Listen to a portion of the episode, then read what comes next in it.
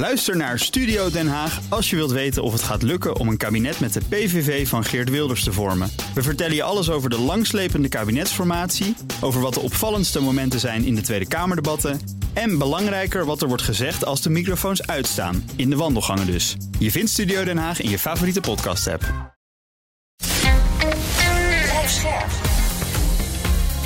BNR Nieuwsradio.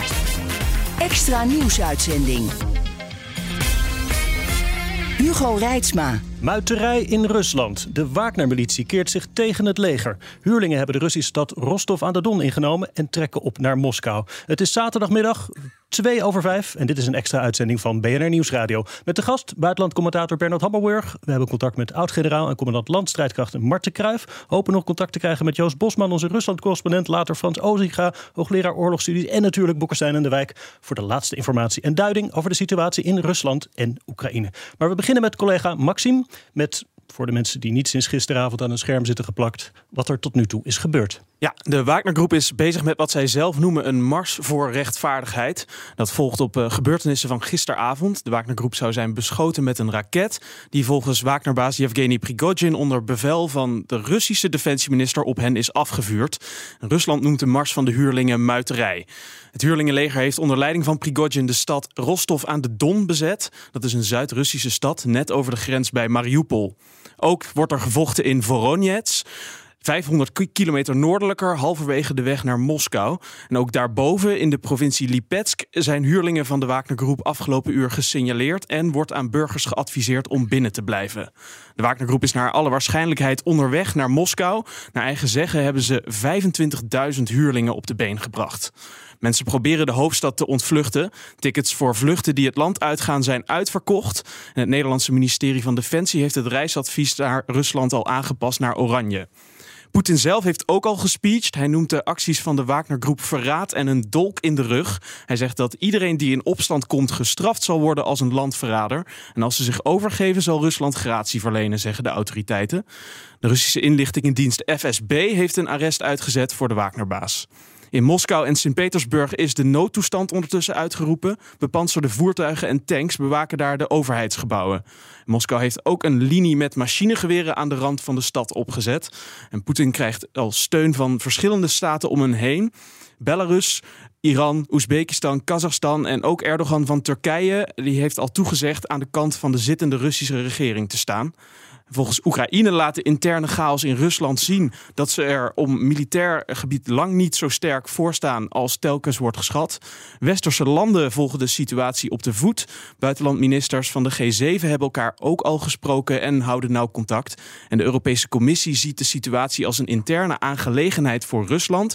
Dat zegt EU-buitenlandchef Jozef Borrell. Brussel volgt de ontwikkelingen en houdt contact met de Europese vertegenwoordiging in Moskou. Dankjewel, Maxime. Bernard, hier bij mij in de studio. Een uh, mars voor rechtvaardigheid. Je hebt in je leven al met je neus veel omwentelingen en revoluties gestaan. Hoe, hoe noemt Poetin de oorlog ook weer? Ah, de speciale militaire. Nou, dit is net zoiets. Ja. ja. Het is gewoon een, een, een uh, offensief dat ze zijn begonnen. En dat noemen ze een mars voor rechtvaardigheid. En in zoverre zou je kunnen zeggen, ze hebben één ding niet gedaan. Ze vragen niet om uh, Poetin. Ze zeggen, het gaat om de minister van Defensie. Je kan misschien niet zeggen dat het een staatsgreep geen staatsgreep is. Nee, dat wil, dat wil, zo wil hij het ook niet uh, presenteren. Maar ondertussen, ja, als je met zoveel macht en geweld met maar, ik geloof 30.000 soldaten, zoveel is dat niet. In een snel tempo, hè, nu over de M4 toegangsweg ten zuiden van Moskou op nog maar 250 kilometer afstand bent, ja, dan gebeurt er wat. Ja. Marten Kruijf, generaal Marten Kruijf, oud-commandant landstrijdkrachten. Als ik even een paar stapjes mag overslaan en je meteen mag vragen... kan Rusland dit allemaal doen en tegelijkertijd een oorlog voeren in Oekraïne? Ja, dat kan. Want de troepen aan het front blijven daar echt ook even zitten. En uh, Rusland heeft nog een heleboel troepen, Russische troepen, nationale garde. Dat zijn territoriale lokale eenheden, maar ook de eenheden van het FSB, de Russische geheime dienst, en Poetin zelf. Zijn allemaal milities die onder eigen beheer staan van uh, personen. Die hebben ze ook nog allemaal. Dus als je kijkt naar aantallen en naar uitrusting, uh, dan moet Prigozhin het uh, niet redden. Nee, uh, hij heeft dus nog zo'n 250 kilometer te gaan over die M4, als ik het, uh, het nieuws zo begrijp. Ligt daar dus ook nog een hoop FSB en andere Russische troepen tussen? Of kan die daadwerkelijk, zou die daadwerkelijk, als hij genoeg mensen meekrijgt, Moskou bereiken? Ja, waar hij op gokt is een beetje wat eh, Napoleon in 1815 deed. Namelijk landen op de Franse kust naar Elba en het hopen dat het Frans leger hem zou gaan helpen. Dat is wat Prigozhin ook hoopt. Dus hij hoopt niet de generaals, maar misschien wel de soldaten en de onderofficieren en de lagere officieren uh, hem gaan helpen. Want hij is best wel populair bij het reguliere Russisch leger. Misschien wel meer dan Shoigu, de minister van de Defensie. Dus dat is zijn hoop. Is er een beeld van hoeveel mensen die nu onder zich heeft? Ik zag beelden op, op Twitter voorbij komen en andere sociale media van lange kolonnes die daar over de weg rijden. Waar ook uh, diepladers met tanks en andere gevechtsmaterieel bij is. Is, is er een beeld van wat Prigozhin nu meeneemt? Nou ja, enkele tienduizenden zou zeker kunnen, want hij was aan het herstellen na de gevechten bij Bakhmut. Hij zat in een verzamelgebied, zoals ze dat noemen. Maar hij moet ook nog Rostov blijven bezetten en zijn aanvoerlijn een beetje veilig houden. Dus dan is 20 of 30.000 man, maakt niet veel uit, is natuurlijk niet veel tegen het grote Russische leger. Wat moet hij in Rostov? Nou, Rostov is ontzettend uh, belangrijk, want het is het Russische hoofdkwartier wat alle operaties leidt tegen Oekraïne. En is ook de logistieke hub voor de oorlog in Oekraïne. Dus heel veel van de aan- en afvoer van voorraden, goederen, gewonden, munitie gaat via uh, Rostov. Als dat stokt, hebben de Russische troepen wel een acuut probleem in Oekraïne. Want dan kunnen ze hun operaties niet meer goed uitvoeren, coördineren? Nee, er zijn eigenlijk drie uh, effecten. De commandovoering is natuurlijk nu onderbroken, omdat het Russische hoofdkwartier wat operaties leidt, is nu in de handen van uh, Prigozhin. De logistiek werkt niet. Ja, als je geen granaat hebt om te kunnen schieten, kun je ook niet vechten. En als de Russische staat in de loopgraven te horen krijgen dat uh, Prigozhin nog 250 kilometer van Moskou is, wat betekent dat voor het leiderschap en het moreel van die troepen in de loopgraven? Dus het gaat misschien niet direct, maar wel binnen enkele dagen effect hebben ja. in Oekraïne. Mij viel wel op, Bernard, dat Prigozhin van de, de, de, de top uh, dogs uh, niet zoveel steun kreeg. De, die uh, die Kadyrov, nee. Tsjetsjenië niet, nee, FSB niet, ministerie klopt. van Binnenlandse Zaken niet, justitie niet. Ik denk dat het ermee te maken heeft dat hij met deze campagne eigenlijk al heel lang bezig is. Al maanden mm -hmm. hij komt hij voortdurend met verklaring dat ze laten ja. hem barsten en hij krijgt geen wapens. En Poetin deugt niet en zijn periferie uh, en coterie, dat zijn ook allemaal lafaards die niet weten hoe je echt een oorlog moet vieren. Dus hij, dit is, laten we zeggen, een beetje een, een, uh, ja, de apotheose van een al heel lang durende campagne die hij voert. Dus ja, wat dat betreft is er niet zo heel veel nieuws. de grote vraag, en het is terecht dat we die, naar mijn idee, uh, bespreken, is ook bij zo'n aanval, hè, die, die dus niet zo heel groot is, laten we eerlijk wezen, is de vraag, we hebben het steeds gehad, Mart en ik ook, en jullie ongetwijfeld ook al een aantal keren, over het probleem van kwaliteit tegen kwantiteit. Mm. Dus Oekraïne wordt voorzien van geweldige wapens mm -hmm. en enorme steun, politiek zoals financieel, trainingen, ga zo maar door. We doen enorm hun best. Dat heeft Rusland allemaal niet. Maar wat Rusland wel heeft, is een eindeloze voorraad mensen. En ze kunnen, als ze willen, en naar mijn idee zou dat best eens kunnen gebeuren in deze omstandigheden, gewoon nog uh, een paar honderdduizend mensen mobiliseren. En of die nu goed opgeleid of niet, dat kan ze niet zo heel veel schelen. Het is tijd en het zijn mensen en die kun je opofferen en hupsakee. Ook met wat minder kwalitatieve wapens, want die hebben de Russen. Ja, maar je kan Russen mobiliseren om in Oekraïne te gaan vechten, maar niet om in Rusland tegen Wagner te gaan vechten. Nee, dat, dat wordt een beetje ingewikkeld. Ja, dat is, wordt inderdaad heel ingewikkeld. Ja, ja, dat weet ik. Ik weet niet hoe het, hoe het opgelost. Het kan ook zijn dat ze proberen om dat, bij wijze van spreken, te isoleren, dat gebied. Hè, daar omheen versterkingen te leggen. Hmm. Of als dat kan. Uh, Mart weet dat, ik weet dat niet precies. Maar volgens mij zou dat kunnen. Dan sluit je ze als het ware in. En dan zitten ze daar wel, maar ze kunnen niet zo heel veel. Dat zou een optie zijn. Hmm. Mart, hoe, hoe zie jij de, de mogelijkheden hier? Ja, je moet je voorstellen dat hij eigenlijk binnen een dag van Amsterdam naar Parijs is uh, gereden. Met een paar tienduizend mensen. Ja. Dat doe je niet zomaar. Hè. Dat bereid je voor. Want je moet voorraden hebben, je moet brandstof hebben, je moet logistiek hebben, je moet herstel hebben. Het is niet zo dat een schijnbare raketaanval hiertoe heeft geleid. Dit is van Prigozhin gewoon een, een voorbereide operatie. En het verbaast me dat als je maar over één weg oprukt, over die M4, dat je dan in zo'n korte tijd zo snel voortgang kunt maken. Dus de cruciale vraag is inderdaad, ja, de Russische leiders zijn natuurlijk allemaal op uh, Poetins hand, ze zijn ook door uh, benoemd. Mm -hmm. Maar de vraag is, wat gaat het reguliere Russische leger doen? Wat gaan de soldaten doen die daaronder vallen?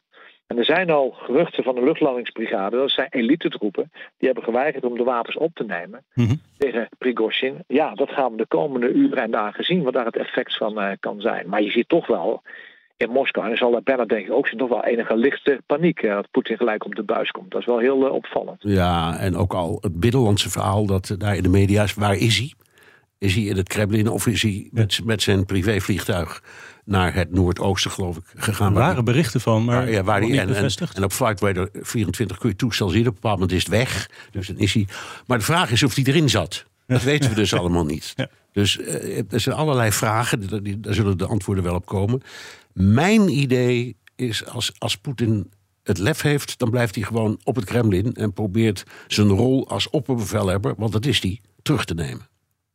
Ja, die, die heeft hij op zich nog wel. Hè? Ja, hij is nog steeds opperbevelhebber. en hij heeft ook duidelijk nog een soort chain of command. Van, uh, de, Constitutioneel is hij de opperbevelhebber. Dus hij heeft het voor het zeggen. En de, de, de generaals die, die staan nog achter hem, voor zover ik heb gezien.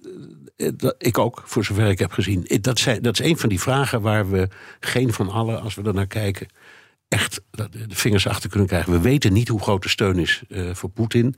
En de, de, manier die we gebruiken om erachter te komen is met goede contacten. Ik hoop dat we direct Joost Bosman nog spreken. Want die zit in, in, in, in Moskou en die heeft hele goede contacten. Geert-Jan Haan, die nu uh, uh, niet is met vakantie, maar die heeft ook enorm goede ergens in de Baltische Staten. De Baltische Staten, die heeft hele goede contacten in, uh, in Oekraïne, maar ook in Rusland. En de enige manier om erachter te komen hoe het nou echt is, is door met prim, wat dan heet primaire bronnen te praten. Zeker. En dat hebben we nog niet. Ja. Nee, dus tot nu toe kun je ook zeggen, dit zijn allemaal frames. Ja. Ja. ja. Mart, om het nog eventjes concreet te maken, waar moeten we nou de, de, de, komende uren en dagen, misschien wel uren, want het gaat heel snel, op letten om in te schatten uh, hoe succesvol Prigozhin in deze opstand kan zijn? Ja, ik denk uren. Ik denk echt wel over uren praten. Kijk, als uh, zijn opmars tot stand uh, komt, tot stilstand komt, ja, uh, dan gaat hij de vaart met de mensen die hij heeft er niet meer inkrijgen. Hij, hij moet voortgang boeken en dat kan alleen maar als uh, Russische eenheden hem daar ook aan meewerken. Uh, dus dat gaat cruciaal worden. misschien is het goed om ook even te duiden dat dat niet direct leidt tot een ander offensief van Oekraïne. Hè. Dat offensief waar ze gaan aanvallen, dat staat eigenlijk al dagen of weken vast. Dan moet je voorbereiden tot aan de puntjes. Alleen de kans dat het offensief nu gaat slagen, omdat natuurlijk ook de Russische loopgave twijfel nu is, mhm. ja, dat is natuurlijk wel groter eh, geworden. Maar het is niet zo dat Oekraïne plots een andere kant op gaat. Is wel gunstig voor het offensief. Dat gaan we ook wel de komende dagen zien. Daarover gesproken komt trouwens nu bericht binnen dat Kiev meldt uh, gebied te hebben bevrijd bij de City Krasno-Rivka in de, de Donetsk-regio. Dus misschien weten ze op deze manier toch nog gebruik te maken van de ontstaande situatie, zo, zolang die zo onduidelijk blijft. Marten Kruijf, oud-commandant der landstrijdkrachten, dank voor je bijdrage. Dit is een extra uitzending in verband met de ontwikkelingen in Rusland en Oekraïne. Het huurlingenleger, de Wagnergroep, vecht niet langer tegen Oekraïne, maar tegen Rusland zelf. Over een kwartier om half zes praat ik met Arend-Jan Boekestein en Rob de Wijk. Nu hier Bernard Hammelburg. En wij hebben zo geloof ik ook contact met Frans Ozinga. Er wordt nog eventjes naar gekeken. Um, Oh, we hebben Frans Ozinga. Het wordt heel vrolijk. Ja, geknikt. Ja, hoor. Hoogleraar oorlogsstudies, Commodore Ozinga. Welkom in de uitzending. Ja, de Commodore is voorbij. Sinds 1 maart zit ik niet meer bij Defensie. Oh, ex-Commodore. Staat genoteerd. Waar zit u naar, naar te kijken op dit moment? Want de ontwikkelingen gaan zo snel. Dat gaat ontzettend snel. Uh, en je merkt dat analisten echt uh, alle kleine stukjes informatie bij elkaar proberen te schrapen. Een aantal analisten weten in ieder geval al er bovenuit te stijgen en uh, dit een beetje te nuanceren en een context te plaatsen. En dan is de vraag van waar kijken we inderdaad naar? Uh, net zoals zoveel zeggen van is dit nou de, de voorbode van een burgeroorlog? Is dit alleen maar een muiterij? Is dit een koep? Nou, dan krijg je inderdaad analyse daarover. Uh, Civil War, een, burgeroorlog, daar is het gewoon te vroeg voor. Te kleinschalig waarschijnlijk ook. Tenzij dit een eigen leven gaat leiden dat je een soort uh, soort lawine-effect gaat krijgen. Dat mensen zien van hé, hey, wacht even, hier gaat echt iets gebeuren. Mensen mhm tot nu toe sitting on the waren. Gewoon een kruid een beetje droog hielden. Die zien, die zien vervolgens waar uiteindelijk de macht naartoe verschuift als ze die zijde kiezen. En nou, dat kan wel Prigozhin zijn, maar tot nu toe moet je afvragen of de organisatiegraad, de omvang uh, en of de institutionele basis van, van Prigozhin in het establishment van het Kremlin en daaromheen groot genoeg is eh, voor, om echt een civil war te, te ontketenen. Een koep, dat is ook zoiets. Uh, een koep vindt meestal plaats door vertrouwelingen rond de zittende leiders. Hm. En dat lijkt niet het geval. Prigozhin stond er juist een beetje buiten. Sterker nog, hij was de grote rivaal van het establishment. Het establishment in dit geval het ministerie van, van Defensie.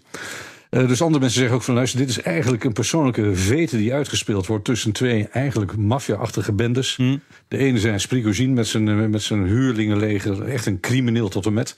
En aan de andere kant inderdaad ook gewoon corrupte leiders zoals uh, Shogo en, en Gerasimov.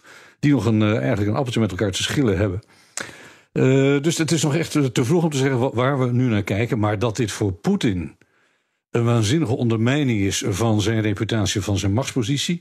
Dat is evident. De, wat Prigozhin natuurlijk de afgelopen maanden voortdurend te doen was, was steken uitdelen richting Shogun, met name en Gerasimov. Die waren corrupt. Nou, dat heeft hij weer gedaan. Maar nu heeft hij zich ook gericht tegen Poetin. En dat was tot nu toe eigenlijk wel zijn beschermheer. Mm -hmm, mm -hmm. Um, en dat is nieuw. En wat hij ook gedaan heeft, en dat is misschien wel de fatale fout uiteindelijk voor, voor uh, ge, ge, geworden. Is hij heeft eigenlijk het narratief, het verhaal waarom deze oorlog gevoerd is. Wat Poetin voortdurend geroeptoeterd heeft, dat, is, dat heeft hij ondermijnd. Door ja. te zeggen: luister, dit is niet meer dan gewoon een hebzuchtige aanval geweest van een aantal criminele, corrupte leiders. Inclusief Poetin. Dit had niks te maken met machtspolitiek, niks te maken met de Russische eenwording of iets dergelijks. Dit is puur hebzucht, uh. Nou, en dat is natuurlijk een enorme steek richting ja. het narratief ja. van, uh, van, van Poetin. Ja. En dat is nieuw. Hij heeft ook gezegd: uh, het gaat helemaal niet goed, die oorlog in Oekraïne. Zou het kunnen dat hij daar beter zicht op heeft dan wij? Dat, dat we dat soort informatie serieus moeten nemen van hem? Nou, ik denk dat in ieder geval wij beter zicht hebben samen met hem dan Poetin zelf. Ja. Uh, die heeft vorige week ook laten weten dat hij eigenlijk bepaalde berichten wel voor het eerst hoorde over het aantal grote aantal slachtoffers.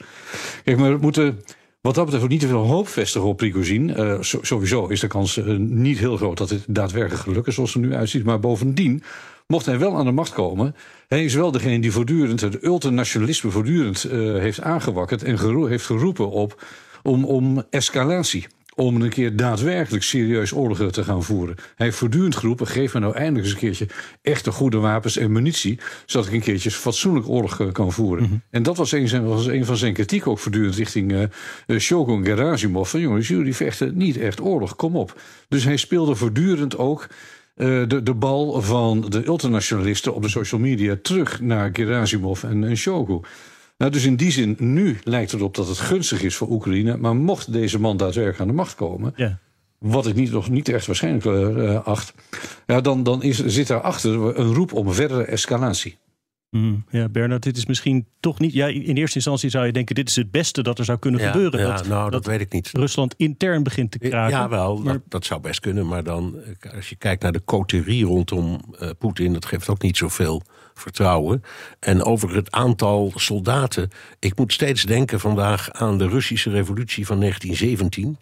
Toen uh, het Tsaar werd afgezet en het communisme werd ingevoerd. Dat is voorbereid door een heel klein groepje rondom Lenin. Misschien een paar honderd of een paar duizend man. Dat was niet een hele grote. Daarna wel. Maar, ja. En, en Poetin kent de Russische geschiedenis. Die, die zal wat dat betreft extra benauwd zijn voor wat zich nu uh, voltrekt. Ja, mee eens. Je ziet ook dat uh, Poetin in zijn toespraak, was dat vannacht of uh, ja, vannacht was dat, dat hij dit eigenlijk als een, door inderdaad te refereren naar 1917, expliciet, heel merkwaardig, dat hij dit beschouwt als een existentiële dreiging. En dat maakt het ook best wel instabiel. Uh, want dan kunnen gekke dingen gebeuren, dat weten we ook. Dat ook hun nucleaire doctrine bijvoorbeeld beschrijft dat nucleaire wapens in beeld komen als het regime Kremlin daadwerkelijk bedreigd wordt. Uh, dus dit, dit, is een hele volatiele, onzekere periode. Uh, die gunstig nu is voor Oekraïne. En Marten Kruijf had daar ook al over. Maar tegelijkertijd is het. De, de, de vraag die nu aan het front natuurlijk boven de markt hangt is: wat, hoe loyaal zijn de commandanten nog? Mm.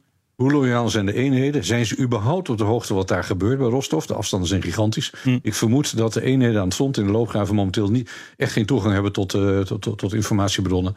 Maar daarboven hangt natuurlijk wel de vraag: hoe loyaal zijn de, de, eenheden nog aan het front? Die waren al behoorlijk gedemoraliseerd op sommige gebieden. Mm -hmm. Het leiderschap was al niet sterk. Dat werd al beticht van, van corruptie en slechte leiderschap. We zaten, zagen die barrier troops. Hè. Daar waar troepen zich terug wilden trekken uit de, de frontlinie, werden ze soms beschoten door Russische eenheden. Die daar expres waren neergezet om die eenheden te dwingen toch echt wel vooruit te, te, te gaan. Dus dat is de vraag. Dat hebben we in Irak in 2003 ook gezien. En ook in 1991. Dat daar waar de commandanten uiteindelijk elkaar ook niet meer vertrouwden van hé, hey, ben jij nog loyaal of niet? eh, dat uiteindelijk het front redelijk snel kan instorten. Maar het is nog veel te vroeg om dat te zeggen. En je hoort ook eh, berichten nu dat als je nu kijkt naar de Russische activiteit aan het front, dat daar nog geen verandering in heeft plaatsgevonden. Vandaar ook dat Oekraïne waarschijnlijk een beetje terughoudend is om nu al te zeggen van kijk eens, daar is een zwakke plek, daar is een zwakke plek ontstaan. Gisteren hoorden we, of eergisteren hoorden we ook de be- opperbevelhebber van de Oekraïnse krijgsmachten daar eh, in het zuiden aan het front zeggen: luister, onze plannen zijn tot in detail uitgewerkt. Ehm, maar je hebt niet zomaar een brigade 20 kilometer de andere kant op eh, gestuurd. Dus ook zij zullen nog beducht zijn eh, voor, de, voor, ja, voor daadwerkelijk ontwikkelingen. Doorgaan met de verkenningsoperaties. De hoofdmacht is nog, nog niet gecommitteerd. Maar wellicht heeft hun wel, dit wel een adempauze. En dan zullen we zien dat sommige eenheden inderdaad aan de frontlinies. En misschien niet zullen deserteren, maar misschien uiteindelijk weigeren eh, te, ja, de wapens op te pakken. En misschien inderdaad gewoon zeggen, pa- zich passief zullen opstellen. Ja, ik meld nog eventjes twee eh, interessante punten die ik voorbij zie komen. Eh, de burgemeester van Moskou kondigt een anti-terrorist regime aan in de stad. Een soort, soort noodsituatie, moet ik me daar denk ik bij voorstellen. En Medvedev, oud-premier en president, eh, zegt te vrezen dat nucleaire wapens in handen van Wagner zullen vallen. Ja, nou zegt hij dat bij elke gelegenheid. Dus, dat, dat- Medvedev is een maakt beetje het niet een- minder eng hoor, maar, maar Hm. toch, hij zegt dat wel heel vaak. Ehm, en eh, ja, dat ze ehm, zich zorgen maken in Moskou, dat ligt voor de hand. Maar uiteindelijk, nou, ik, ik blijf bij eh, de, de, redenering van kwaliteit tegenover kwantiteit. Rusland, als het moet, heeft tijd en mensen. En we hadden het net over dingen die in het verleden zijn misgelopen. De, slag bij Stalingrad, die eh, beslissend is geweest voor de Tweede Wereldoorlog. Daar, daar hebben de Russen, de Duitsers trouwens ook, maar de Russen onvoorstelbaar veel mensen verloren. En daar had gemiddeld hadden vijf soldaten daar één geweer. Dus om je een beetje de indruk te Ze zijn gewend aan, ik zal maar zeggen, dit soort omstandigheden. Ehm, eh, en gaan niet zo gauw. Ze zijn niet zo verwend als westerse soldaten, zal ik maar zeggen. Maar eh, ik, ik zit hier vaak met eh Aris en Boekstein en Rob de Wijk. Die gooien ook altijd koud water over hoopvolle ideeën van mij. Van jou en trouwens van eh, de ex-commodoren. Hoor ik dus ook enige relativerende geluiden over al het nieuws dat ons nu wat overdondert. Ja, nou, nou dat lijkt me toch terecht. ja. Want het is een incident, wel een heel spannend incident. En je weet maar nooit. Maar ik denk dat het niet meer of minder is dan een incident. En dat front is duizend kilometer lang. En Oekraïne heeft inderdaad een plan om op een aantal punten daar eh, doorheen te breken. Nou, dan moeten we zien of dat lukt. Maar dit verhaal is nog lang niet over. Ook niet door deze wonderlijke en wat mij betreft totaal onverwachte ontwikkeling. Kan het Westen hier op een of andere manier iets mee? Eh, eh, meneer Ozinga, eh, het Westen is natuurlijk ook in, in zekere zin in conflict met Rusland. Zij het niet direct in oorlog. Ehm, Nou, ik zie in- in afwachtende zin, internationale reacties. Maar hoe zouden hier de reacties op kunnen zijn? Nou, kijk, dit, je zag afgelopen weken wat twijfel ontstaan in sommige analytische kringen en media. Van hey, het offensief van Oekraïne lijkt toch niet zo heel succesvol. Wat betekent het eigenlijk voor het voortzetten van het westerse steun? Nou, wat we nu zien, ja, voedt juist weer het, het, het verhaal van luisteren. We moeten juist doorgaan met, met de militaire steun. Ja. Want eh, zo zeker is, eh, is die Russische ver- verdediging helemaal niet. Dus eh, laten we eens misschien een, een, steuntje, een, een tandje erbovenop gooien. Kijk, over tw- twee weken, als we niet drie weken, hebben we natuurlijk de top in Vilnius. En afgelopen weken was het thema ook van hoe zit het met lidmaatschap van Oekraïne van, van, van de NAVO. Nou, er zijn een- paar landen die echt nog huiverig daarvoor zijn. Amerika en Duitsland bijvoorbeeld.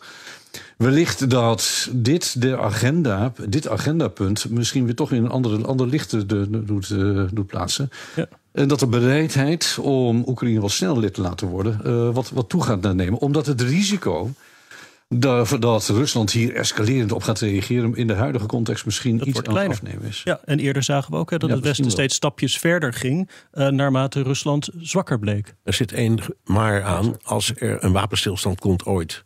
En in die wapenstilstand voorziet in het behoud van zeker terrein door de Russen. En dat mag ons niet verbazen als dat uiteindelijk in onderhandelingen gebeurt. En Oekraïne zou lid zijn of worden van de NAVO. Wat doe je dan als uit dat eh, Russische gedeelte van Oekraïne een raket valt op eh, West-Oekraïne? Dat is artikel 5. Dus je moet ook heel goed weten waar je aan begint. Hebben we een beeld van... Eh, ja. Zeg maar. Nee, nee, co- co- co- Ehm, aan de andere kant geef je Poetin of zijn opvolger daarmee wel een veto over het lidmaatschap, het toekomstige lidmaatschap van Oekraïne aan van, bij de NAVO. Eh, en verschillende landen hebben al gezegd van ja, dat, dat moeten we eigenlijk niet willen. En nu ligt inderdaad de risicoafweging voortdurend bij het Westen. Hoe, hoe ver kunnen we gaan? Uh, ik kan me ook voorstellen dat we in een context terechtkomen dat uh, verschillende landen zeggen van misschien niet via de NAVO, misschien wel maar dat we een multilaterale coalitie van willing en able landen zien. Die zeggen van oké, okay, wij zijn bereid garanties te geven. En dat ze, kan zich uiten ook bijvoorbeeld in uh, air patrols, gewoon uh, air policing operaties in het westelijke gedeelte van uh, Oekraïne. Om daarmee dit soort raketaanvallen te, te, te, kunnen voorkomen. Zodat Oekraïne bepaalde capaciteiten naar het oosten kan bewegen. dit is een fluïde context. en wat we nu zien gebeuren in Rusland, kan dat soort discussies weer gaan voeden. Die zijn nog ver weg, ben ik helemaal, helemaal, helemaal eens. Maar ehm, het leek een beetje een padstelling. En wellicht dat deze ontwikkelingen uh, die padstelling weer een beetje doen uh, doorbreken. Ja. Er is nog één dingetje aan. Hè. In Amerika is duidelijk een beweging aan het ontstaan, al de hele tijd hoor, die zegt: we moeten een beetje terughoudender worden met al die steun, geld en wapens. Mm -hmm. um, tot nu toe heeft dat tot niks geleid, want ook de, de, de, Republikeinen die dat roepen als puntje bij paaltje komt, stemmen ze toch wel weer mee. Maar het is een tendens die erin zit. En mijn idee is, als dat gebeurt, als Amerika zegt het gaat een tandje minder, dan wordt de reactie in Europa onmiddellijk, dan moeten we gaan onderhandelen. Dat is wat ik ja. denk, vrees en voorzie. Cor ja, co correct. Tegelijkertijd zag ik afgelopen week weer een, uh, een appel aan Biden, ondertekend door zowel Republikeinen als Democraten, om bijvoorbeeld de lange afstandsraketten, de ATACMS, wel te gaan leveren. Uh, en je zag dat ze misrekening hadden gemaakt in de, de, de omvang van de steun, de financiële omvang. Ze oh, we hebben 6 miljard te weinig geleverd. Met andere woorden, we gaan nog eens even 3,2 miljard extra leveren die nog niet voorzien was. Uh, en daar ook de, de realiteit op het slagveld. De bewegingen aan het front, zie je, die, je ziet dat die bewegingen een impact hebben op de binnenlandse ontwikkelingen in de verschillende Europese NAVO-lidstaten, maar ook in Amerika. Daar waar succes geboekt wordt, leidt het tot een grotere bereidheid om door te gaan met de steun. En dat is inderdaad een, dat is een variabele dynamiek. Uh, maar ik denk dus datgene wat we nu zien ontwikkelen in Rusland, dat dat positief is voor de steun in het Westen om ja. door te gaan met wapenleveranties. Ja, het was een tijdje lang een dime op zijn kant hoor deze hele discussie. Ja, eens. Tot slot, nog, tot slot nog even kort, we hebben het nu over de steun in het Westen. Uh, dan naar de steun in Rusland. Ik weet niet hoeveel de gemiddelde Rus op de staatstelevisie hiervan meekrijgt. Ik zag wel mensen die stonden selfies te maken in Rostov met die Wagner-strijders ja. die het uh, militaire hoofdkwartier hadden overgenomen. Maar kan dit uiteindelijk toch de, de steun voor de militaire operatie in Oekraïne onder de Russische bevolking onderuit halen? Ik betwijfel het zeer, omdat je moet niet kijken naar Moskou of Petersburg, maar naar Irkutsk of, ja. of, uh, of dat soort plaatsen. En ja, daar hebben ze twee staats-tv-zenders. En daar kijken ze naar, daar ontlenen ze hun informatie aan. Net als heel veel Nederlanders, behalve BNR natuurlijk, hun informatie alleen maar halen van het NOS-journaal. Ik noem maar, Dat is ook helemaal niet zo gek. Ja. Ja. Dank, hoogleraar oorlogsstudies Frans Oziga en natuurlijk buitenlands commentator Bernard Hammelburg. Even een half zes ben ik bij je terug met Boekenstein en de Wijk.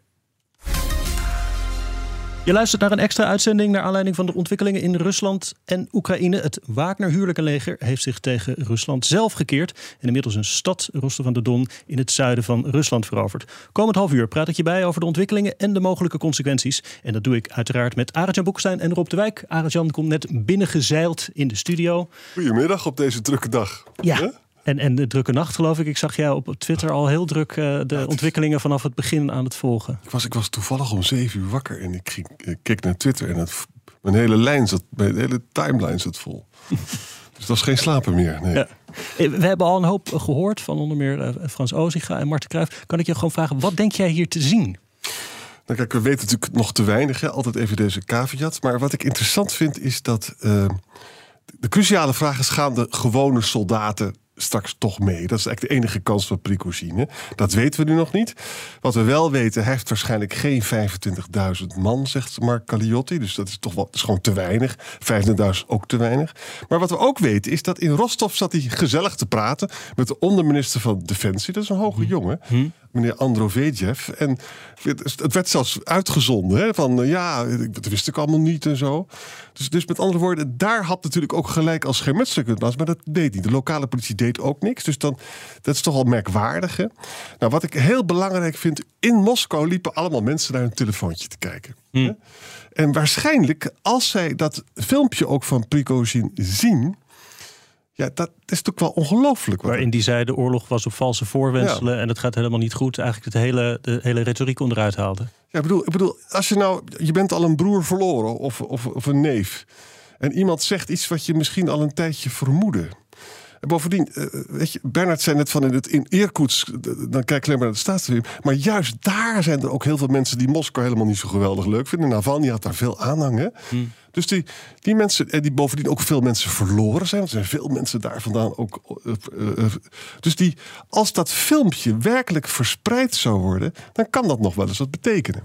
Denk je niet dat mensen zeggen van, oh, is, is dat waar? Is, is dat... Want hij zei namelijk letterlijk van, eigenlijk wilde gewoon Gerasimov en ook uh, uh, wilde eigenlijk gewoon geld verdienen daar. Dat zei hij, hè? Gewoon, en, en zakken vullen. Nou, daar zijn de Russen wel gevoelig voor. voor dat soort, Want ze weten hoe corrupt het land natuurlijk is. Hè? Ja. Nou, verder wat ik heel spannend vind. De Wall Street Journal zei vanmiddag al dat er twee regeringsvliegtuigen zijn gevlogen van Moskou naar Sint-Petersburg. Ze suggereerden dat misschien Poetin daarin in zat. Ik weet niet of dat waar is. Hè?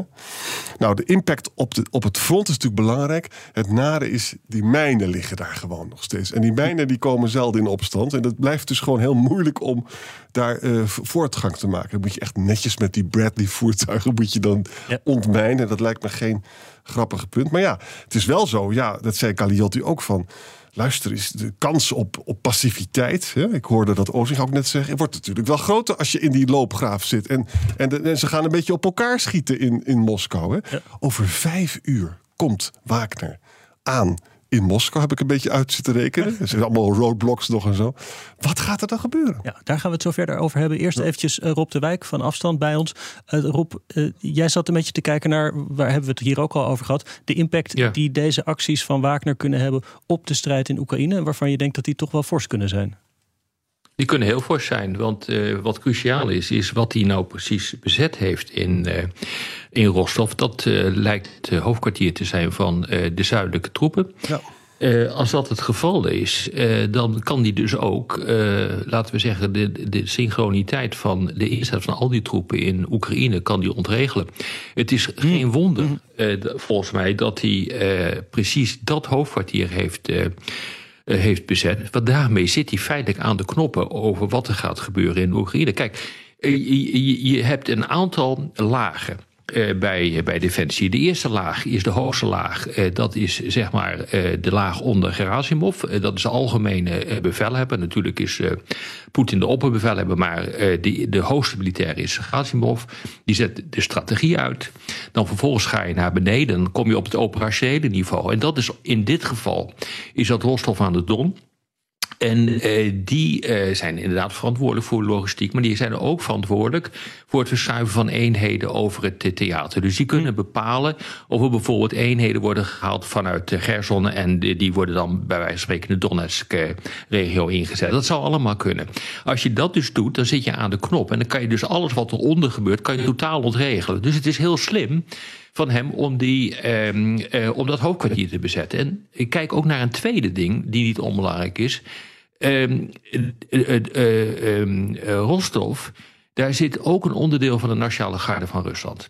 En ik weet niet of die, die term al gevallen is, maar nee. als je wil weten wat er nu gaat gebeuren, dan moet je kijken naar de Nationale Garde van Rusland. Wat er de komende tijd gaat gebeuren. Ik uh, werd getriggerd uh, doordat er wordt gesproken nu van een antiterrorisme-operatie ja. in. Uh, uh, in Moskou. Uh, er wordt, uh, er staat van, nou het beleg, wat was het? Niet beleg, maar nee, iets anders. Dus een noodtoestand werd afgekondigd. Ja. In ieder geval, men ging dus naar een, een andere situatie toe. FSB krijgt een belangrijke rol en realiseer je dat de Nationale Garde, die is in uh, 2016 opgericht. Die, uh, dat is een eenheid die ook wel Poetins privéleven wordt genoemd. Hm. Enige idee hoe groot die is? Nou, ik zal je direct uit, groot, uit de droom helpen. 340.000 man personeel. Ah. Voor, en specifiek ja. voor interne aangelegenheden. Dus die, die Wagner-eenheden, die lopen niet op tegen het leger in, uh, in hun opmars naar Moskou, maar ze lopen op uh, tegen de Nationale Garde van Rusland. En dat is denk ik ontzettend belangrijk. Want als die Nationale Garde zegt van... bekijk het maar meneer Poetin, mm -hmm. we laten ze door... dan is het echt gebeurd met Poetin. Ja. En tot nu toe hebben we nog geen geruchten gehoord dat dat gebeurd is. Hè? Die jongens zitten gewoon op de snelweg. Ja, er zijn wel her en der gevechten Ja, gemeld. dat En ik zag een merkwaardig, vrachtwagen die was beschoten door een Ja. helikopter. Dus het, ze, ze kunnen niet aan één stuk door doorrijden, als ik het zo De zeg. helikopters schijnen dus die Nee. eh, eh, wapen, die, die oliedepots in de fik te steken. om daarmee te vo- voorkomen dat ze kunnen tanken, om het zo maar eens te zeggen. Het is, maar het is heel gek eh, dat het nog niet Ja, die. Nationale Garde heeft beschikking hè, over, over dat, soort, eh, dat soort middelen. Ja. Eh, maar het, het is wel curieus. Want je zou namelijk verwachten. Eh, zeker ook omdat er een detachement zit in eh Rostov aan de Dom. eh, dat als een sodemieter. Ja, die, eh, ehm, eh, die Nationale Garde wordt ingezet om alles gewoon te blokkeren wat daar gebeurt in, in Rostov. En dat is dus niet gebeurd. En ik heb die analyse, ik heb hem nog niet gehoord. Maar ik zat er zo, ik bedoel, ik heb 800 kilometer gereden, dus ik had wel even eh, tijd om na te denken, behalve op verkeer letten. Dus ik denk, ja, maar dit is wel cruciaal, want ik ken die discussie nog van een aantal jaren geleden toen deze eh Nationale Garde werd opgericht. En dat is wel, eh, dat is wel cruciaal. Dus je, je- dan gebeuren dus twee dingen. Dit is binnenlands. En wat er gebeurt met het bezet van het hoofdkwartier... is feitelijk wat er kan gebeuren in... eh, in, ehm, ehm, in Oekraïne zelf. Dit is, dit is meer dan een incident. Hè. Bernhard, eh, ik bedoel, ik, ik waardeer hem zeer, ik heb hem zeer hoog, maar dit is geen, Bernhard, dit is geen incident. Dit is een crisis.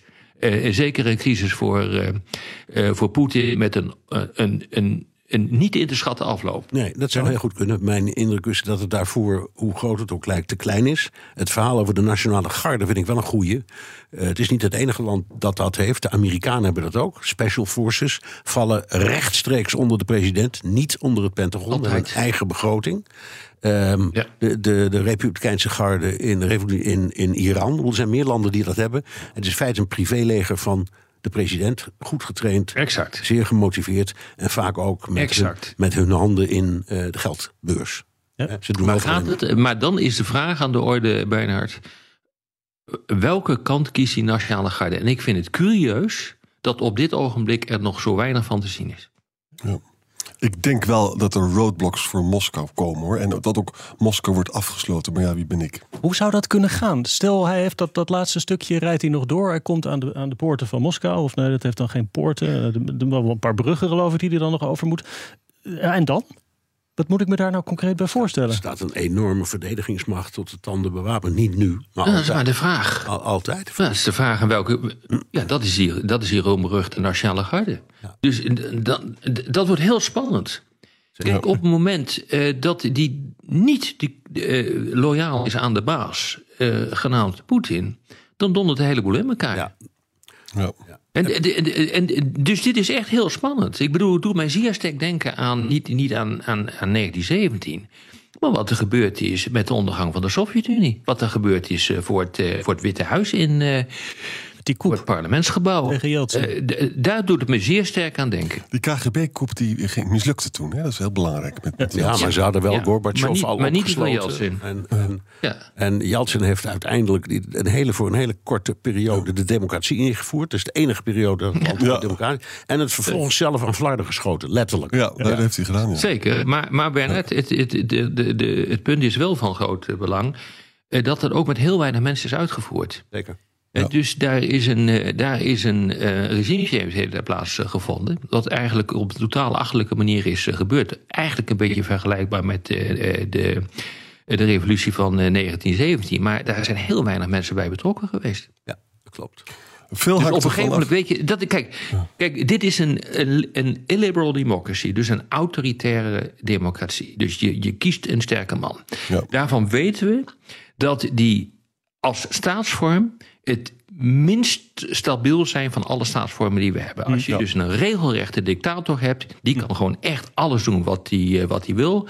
Eh, heb je een democratie, dan wordt er oeverloos eh, gepraat. En er gebeurt er ook niet zoveel. Maar een liberal democratie, op het moment dat de leider in twijfel wordt getrokken, zijn legitimiteit begint te, ve- eh, te, te verliezen. Nou, dan, dan, dan statistisch gezien is het dan het vaakst gebeurd met een regime. Ja. Kijk, veel hangt er vanaf of mensen gaan een knopen tellen. Weet je nog die Nariskin die tot op het bot werd vernederd uh, voor het oog van de wereld? Hè? Uitlandse veiligheid. Die heeft dus vanmiddag gezegd via TAS, nou, ik steun Poetin hoor. Ik steun. Dus die heeft zijn knopen geteld. Die man heeft ook trouwens miljoenen in zijn bezitten. Dus dat heeft, het geldt voor Gerasimov ook, gaat voor Shoku ook. Nou, maar die Nationale Garde wordt ongetwijfeld goed betaald. Maar het zijn er wel 340.000. Zij, zij, als zij denken van nou, dit gaat niet goed en als zij overlopen, dan is het echt gebeurd. Ja, dat is, maar die kans, dat is lijkt, gebeurd, me, ja. die kans lijkt mij nog steeds. Ja, die, kans is niet groot. Die kans is niet groot, maar sluit even nu niks uit. Nee, helemaal mee. En Als dat zou gaan beur- gebeuren, dan zijn, dan, Ja. dan zijn de Russische piepers schaar. Dat is echt zo. Ja. Hoe zouden de Amerikanen Maar- maar- hier op dit maar- moment maar- eh, naar hoe- zitten te kijken, Rob? Als ik jou kan vragen. Waar we niet naar zitten kijken? De Amerikanen. Ja, dat is lastig, dat is lastig te zeggen. Kijk, ik, ik denk dat eh, wat, ehm eh, wat Prigozhin niet wil, is doorgaan met die strijd. Want anders ga je niet in Rostov aan de Dom eh, zitten. En nou, anders begin je dus dit, rabbia, dit, dit soort rabiate taal niet uit, uit te slaan. En ehm, begin je niet een opmars naar, naar Moskou. Dus ik ben er niet van overtuigd dat op het moment dat hij... eh, een, een overwinning boekt, eh, dat hij daarmee ook claimt dat hij de nieuwe baas van Rusland eh, wil worden. Dat hij een regime change krijgt in, in het Kremlin, dat, dat tot, tot daar aan toe. Maar het zou me niet verbazen, zeker wat hij de afgelopen tijd heeft gezegd, dat hij een, de grote druk gaat uitoefenen op, op, het, op het Kremlin, op het ministerie van Buitenlandse Zaken, Defensie, om gewoon op te houden met deze strijd. Dat zou me niet verbazen, want hij weet als geen ander eh, dat dit heel erg lastig gaat worden voor Rusland. Het is niet op klassieke manier te winnen. Eh, stel je voor dat ze een overwinning weten te boeken, krijgen ze daarna te maken met de partisanenstrijd die zich nu al ontwikkelt in landen, in, in, eh, in steden als eh, Mariupol. en Melitopol. Nou, dat is heel lastig hoor. Hartelijk gefeliciteerd met zo'n gebied. En dat, dat is uiteindelijk niet handig voor Rusland. Daardoor kan ook gewoon het hele, het- de hele boel instorten. Dus als jij belangen hebt, dan is het belangrijk om mensen aan je kant te krijgen die een eind willen maken aan, eh, aan deze oorlog. Het zou me niet verbazen. Het zou me niet verbazen. Ik- heb geen glazen bol en met veel slagen om de arm zeg ik het, maar het zou me niet verbazen. Die hebben we in het theater laten nee. staan. We hebben inmiddels contact met eh, Joost Ja. Bosman, Rusland-correspondent. Toevallig heel even in het land. Je hebt ook nooit rust als Rusland-correspondent in deze tijden. Dag Joost. Ja, goedemiddag. Wat, wat hoor jij van eh, je contacten in Moskou? Is het daar paniek? Nee, geen paniek. Eh, het is vrij rustig, zelfs op, eh, op straat ook. Eh, hier en daar wel wat, wat panzervoertuigen. Maar dat komt door het regime van een militaire... sorry, dat zeg ik verkeerd, terroristische operatie. Eh, dat is een stapje lager dan de noodtoestand natuurlijk. Hè, maar daarmee krijgen de autoriteiten toch extra bevoegdheden. Ze mogen meer documenten controleren, paspoorten, dat soort dingen. Eh, ze mogen zelfs telefoons van burgers eh, bekijken. Ze mogen auto's doorzoeken. Nou ja, het is, het is wel een soort spanning. Eh, wat je, wat je, dat zag je de vorige keer ook. Hè, toen de oorlog begon, had je dat al. Vervolgens was er zo'n moment dat Poetin de mobilisatie afkondigt. Dan krijg je dat ook weer. Eh, en, en nu heb je weer zo'n moment dat er een soort ja, infighting begint. Hè, een soort, Mhm. dus onderling slags raken. Weer zo'n nieuw moment dat mensen toch wel erg schrikken. Ehm, nou ja, het, het is nu al het derde of vierde moment. Dus ja, mensen zullen toch wel steeds, steeds benauwder worden. Ik sprak iemand eh, die zei ook van ja, dit, dit lijkt... eh, Of dit zou in ieder geval het begin kunnen zijn eh, van actieve handelingen eh, die leiden tot een, tot een burgeroorlog. Die was daar erg bang voor. Ehm, ze had het wel verwacht, zei ze, maar ja, ze zei ik zit in mijn keuken hier en het is allemaal wel heel onwerkelijk als ik zie wat er allemaal gebeurt. Ja, aan de andere kant heb ik nog niet veel geluiden gehoord van instituten die zich aan. Dus wel individuele soldaten, maar niet generaals of de FSB of ministeries die, die zich aansluiten bij eh, dit initiatief van Prigozhin. Nee, dat klopt. Eh Prigozhin is natuurlijk, kijk, hij is, eh, bij de elite is hij totaal impopulair. Omdat hij, ja, die heeft hij allemaal tegen zich in het harnas gejaagd. Omdat hij heeft gezegd, jullie kinderen moeten ook meedoen aan de strijd. Eh, nou ja, daar, daar heeft hij geen vrienden mee gemaakt natuurlijk. Onder de bevolking zie je dat Prigozhin toch wel een zekere populariteit geniet. Eh Er waren laatst peilingen, nou ja, nummer één kun je je voorstellen wie dat is. Dat is altijd al Poetin. Maar dat, is, dat, is, dat, dat, dat weet je van tevoren. Dat, is, hè, dat heb je een dictatuur. Dictatuur. Dan wordt de dictator als, altijd als eerste genoemd, of, of wat dat ook maar voor waarde mag hebben. Prigozhin verscheen voor het eerst in de lijst van de meest populair, de, de populairste politici van Rusland. Dat is veelzeggend, want daar heeft niemand om gevraagd. He, dus als mensen hem noemen, terwijl hij niet eens een politicus is, dan betekent dat toch dat hij zeker uh, kan bogen op een zekere populariteit onder de bevolking. Uh, het enige wat, wat, wat Prigozhin wel als tegenslag heeft gehad... is vandaag dat zijn grote kameraad, zijn, zijn bondgenoot... Uh, Sergei Surevikin, ja. die, die generaal die uh, op enig moment in, in vorig jaar, eind vorig jaar... Uh, tot de, de, de overzichtshouder zeg maar, van Oekraïne, de strijd in Oekraïne werd aangesteld. Mm -hmm. Die heeft nu ook, lijkt het erop, Prigozhin laten vangen of uh, vallen. Of ja. hij heeft het gemoeten.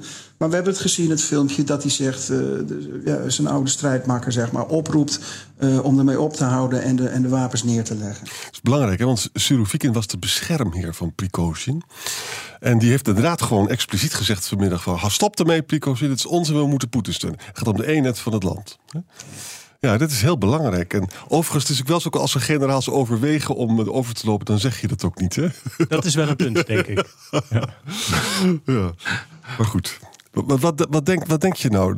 Er komen dus straks vanavond misschien een paar duizend man aan in Moskou. Die komen er waarschijnlijk niet in. Hoe gaat dit aflopen, die Wagnergroep? Joost. Oh, sorry, dat is ja. aan mij. Ja. Nou ja, de, de, vraag is natuurlijk of, of, of Wagner inderdaad erin slaagt om, om, om met, met al zijn 25.000 man op een gegeven moment op te rukken naar, naar, naar Moskou. Hoe zie je dat voor je? Hè? Gaan Ja. ze dan inderdaad met tanks en, en, en...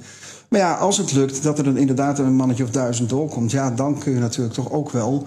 Uh, zeker als ze al te dicht bij Moskou komen, dan kun je toch, toch schermutselingen krijgen. En ja, Maar, maar, misschien dat? nog even het wat. begin van een burgeroorlog? daar- daar- ja. Hm, Rob? Nee, eh, Misschien daar een opmerking over. Kijk, weet je, eh, ik hoorde Martin Kruijf net terecht eh, zeggen... van dit bereid je voor, dit doe je niet zomaar. Ik bedoel, ik ben vannacht, eh, vanochtend even naar eh, Frankrijk gereden. Ik bedoel, dat kan ik gewoon zo doen. Dat is geen probleem. Maar met een aantal duizenden mensen eh, naar Moskou oprukken... dan moet je logistiek ook een beetje eh, voor elkaar eh, krijgen. En Zo'n zo'n Rostov aan de Don, zo'n hoofdkwartier bezetten... dat moet je ook goed voorbereiden. Anders lukt dat gewoon. Het is gewoon een militaire operatie. Je kan mij niet wijsmaken dat hij al deze overwegingen die, die wij nu hebben. Eh, waarbij wij ons afvragen van, eh, oké, wordt hij nou met eh vlaggetjes en toeters ontvangen bij de stadspoorten van Moskou? Daar moet hij natuurlijk gewoon over na hebben gedacht. Dat kan niet anders. Hij moet natuurlijk ook zijn knopen hebben geteld en hij moet weten wie aan zijn kant staat. Anders doe je dit gewoon niet. Of zie ik dit nou echt verkeerd? Nee, is dit nou totaal naïef? En, en Rostov was er geen slag of stoot. Hè? Hij kon gewoon gezellig met de onderminister van ik Defensie gaan Mhm. Nee, dat bedoel ik maar, Arend Jan. Dus ik bedoel, dit is gewoon voorbereid. Er zijn wat telefoontjes gepleegd. Eh, de, eh, eh, hij heeft ingecalculeerd dat een aantal eh, mensen gewoon voor hem gaan eh, kiezen. En vandaar, nou, ik ben heel benieuwd wat, eh, wat de baas van de Nationale Garde gaat doen. Ja, Joost, ik begreep dat jij eh, zo even door moet. Dus ik bedank je hartelijk dat we je nog eventjes in de uitzending mogen krijgen. Joost Bosman, Rusland-correspondent. En ik wil proberen even een stap verder te kijken. We weten natuurlijk niet wat, er, wat er bij Moskou gaat gebeuren. Maar dit kan toch niet anders dan het, het Poetin-regime enorm verzwakken? Nou, kijk, weet je, tot nu toe was Poetin er een meester in om mensen tegen elkaar uit te spelen. Hè?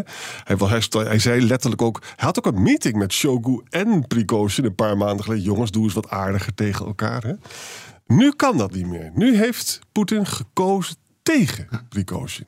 Dus die flexibiliteit is eruit. Mm -hmm. Hij is nu getrouwd met Shogu en Gerasimov. Met ook alle problemen van die jongens. Want die jongens mm -hmm. doen het eigenlijk helemaal niet zo goed. En dat vond Poetin zelf eigenlijk ook dat ze het niet zo goed deden. En had dus ook Prigozhin nodig. Bij Bachmoed, dan gaan ze maar door. Nee, hoe je het ook wendt of draait dit tast de legitimiteit van Poetins regime aan. Omdat toch sommige mensen toch naar dat filmpje gaan kijken. En horen dat er vier keer meer slachtoffers zijn gevallen. Mm -hmm. dan, uh, dan Poetin ons vertelt.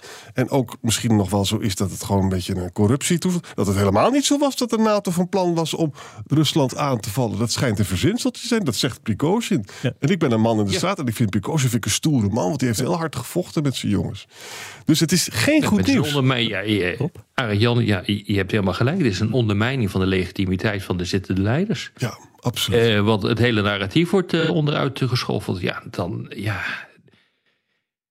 Dat, dat moet consequenties hebben op, uh, op termijn. Misschien niet nu, maar op termijn wel. Ja, het is in ieder geval wel zo dat als uh, hij erin slaagt met de Nationale Garde... om dus Prigozhin helemaal onschadelijk te maken op een hele effectieve manier... dan komt hij wel weer vrij sterk naar, uit naar voren natuurlijk. Want wie moet dan die opstand gaan leiden? Hmm. Ja, dat, dat zou kunnen, ja. ja. ja. Nou ja, en dat is dus van belang waar we naar aan het kijken zijn. Op de, tot nu toe zitten we niet te kijken naar een koep. Dat is denk ik heel erg lastig. Maar ik denk wel dat we eh, naar iets zitten te kijken waar enorme druk wordt uitgeoefend op de zittende regering om iets te doen. En de, nou is een grote vraag: wat is, wat is dat iets dan? Hmm. Is dat uh, rust bij de stukken, letterlijk en figuurlijk, uh, in Oekraïne? Dat zou me niet verbazen, naar, uh, naar wat uh, Prigozhin allemaal heeft gezegd. En we zitten interessant genoeg ook te kijken naar ongeveer de grootste gevangenisopstand die je maar uh, bedenken kan. een, groot deel. Want daar ja, komen ja, die jongens, maar een groot deel. vandaan. Ja. Zeker. Jazeker, daar komen ze vandaan dus, uh, in belangrijke mate. En daar is ook uh, de afgelopen tijd weer behoorlijk gerosseld. Dus je hebt, uh, je hebt te maken met militairen die we willen hoor. Ja, en, die, en die jongens die eruit gaan en teruggaan naar hun eigen dorpje... die die begaan er allemaal de meest vreselijke misdaden. Ook al van die leuke rapportjes. Hè? Ja. Bernard, wat zou jij doen als je Poetin was nu op dit moment en je overziet dit een beetje? Alles op alles zetten om te zorgen dat um, de legereenheden die ik kan bestieren en besturen, dat is de, de reguliere krijgsmacht en uh, de Republikeinse garde, dat ik die. Um, de Nationale Garde. Nationale garde nou, dat, ja, ik, maar, dat, ik, dat, ik, dat ik uh, zo onder druk zet dat ze hem toezeggen hem niet te laten vallen. Ik denk mhm. dat hij dan de klus klaart. De Nationale Garde moet hij dus eerst even bellen als ik erop zo hoor. Zal ik even snel belletje ja, aanwagen? Ja, maar, ik, denk het wel. Het, grote probleem, het grote probleem zit in de operationele aansturing uh, van alle eenheden in Oekraïne. Daar zit het grote probleem. Ja. Daar heeft Prigozhin wel van gezegd, ik laat dat allemaal doorgaan. Hè? Dat, ik, ik zit dat niet in de weg. Ik zorg er alleen voor dat ik geen raket op mijn kop krijg. Maar in Oekraïne kan gewoon worden doorgevoerd. Maar waarom ga je dan in uh, Rostov aan de Dom zitten? Ja. Waarom pak je dan een hoofdkwartier? Dat, vind ik, dat, is on, dat, is niet, dat kan je niet rijmen met elkaar. Als je dat doet, zit je aan de knoppen. Punt uit. En 250 kilometer van Moskou op de A4. Dat is ook ja. denk er maar eens over na. Weet je, Prigozhin heeft wel een probleem nog. Hij heeft een ontzettende ruzie gemaakt met de krijgsmacht en met Shoku. Hè? Het zou natuurlijk ontzettend leuk voor hem zijn... als er delen van die krijgsmacht achter uh, Prigozhin gaan staan. Hè? Maar die kans is niet zo groot, want die heeft hij zo beledigd op allerlei manieren. Shoku en Prigozhin zijn de grootste vijanden. Ik denk ook... Ja, maar er zijn geen effectieve leiders. Nee, het zijn geen effectieve leiders. Enorm, nee, dat is natuurlijk een enorm probleem. Dat zijn bureaucraten, apparatchiks uit... Uh, ja uit, uit, het, uh, uit Moskou. Uh, mensen die niet al te veel geverservaring hebben. Die, uh, die Shokoi, die zitten wel eh, ongelooflijk... Lang. Krijgsaftig uit. Maar schone brandweerman uit Siberië, hoor. Ja. Dit is het einde van een extra uitzending... naar aanleiding van de ontwikkelingen in Rusland en Oekraïne. Ik zeg dank voor het luisteren. Speciale dank aan Arend Boekstein, Rob de Wijk en Bernard Hammelburg. Bij BNR ben je altijd als eerste op de hoogte van het laatste nieuws. Luister dagelijks live via internet. Bas van Werven. En heel langzaam komt de zon op rond dit tijdstip. Je krijgt inzicht in de dag die komt op BNR, het Binnenhof in Nederland en de rest van de wereld. De Ochtendspits. Voor de beste start van je werkdag. Blijf scherp en mis niets.